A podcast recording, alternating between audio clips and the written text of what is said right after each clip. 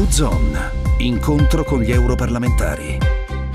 Bentrovati gli ascoltatori di Radio 24 da Silvia Bernardi. Apriamo il dossier che contiene la proposta della Commissione europea per una nuova normativa fiscale a sostegno del commercio elettronico e delle imprese online nell'Unione europea. Questo pacchetto di misure consentirà ai consumatori e alle imprese, in particolare le start-up e le piccole e medie imprese italiane, di acquistare e vendere più facilmente beni e servizi online. Pier Moscovici, commissario per gli affari economici e finanziari, ha dichiarato che con questo pacchetto i governi europei potranno incassare 100 milioni di euro in più alla settimana da spendere per servizi a vantaggio dei cittadini. Attualmente i commercianti online devono effettuare l'iscrizione IVA in tutti gli Stati membri in cui vendono i loro prodotti. La nuova proposta prevede di adottare il sistema che esiste già per le vendite di servizi elettronici, come le applicazioni per smartphone, e si è dimostrato efficace per gli oltre 3 miliardi di euro di IVA incassati nel 2015. Verranno così ridotti di un consistente 95% gli oneri amministrativi a carico delle imprese, con un risparmio complessivo per le imprese dell'Unione europea di 2,3 miliardi di euro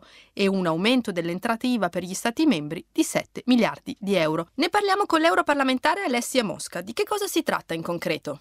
Si tratta di una normativa che tende a semplificare la eh, vendita del commercio elettronico e di fatto eh, serve per colmare un vuoto normativo adeguandosi allo sviluppo tecnologico ed è soprattutto ehm, indirizzata ad aiutare le piccole e le medie imprese. Questo ovviamente ci fa particolarmente piacere dato il contesto eh, del nostro sistema economico. La nuova normativa fiscale riguarderà anche prodotti particolari come ebook e quotidiani elettronici per esempio?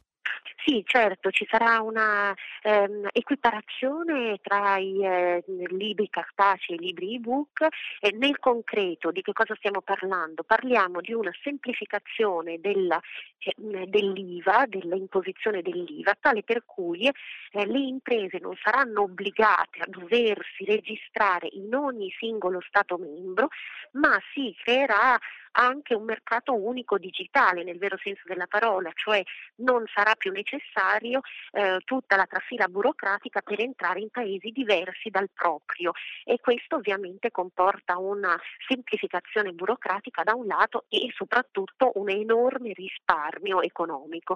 In più si aggiunge il fatto che le piccole e medie imprese che, che vendono al di sotto della soglia di 10.000 euro non saranno obbligate a fare proprio niente perché eh, potranno utilizzare la normativa che utilizzano normalmente nel loro paese. Da quando sarà operativa? Eh, dovrebbe entrare in vigore nel corso dell'anno con l'applicazione di tutto il pacchetto del eh, Digital Single Market. U-Zone. Incontro con gli europarlamentari.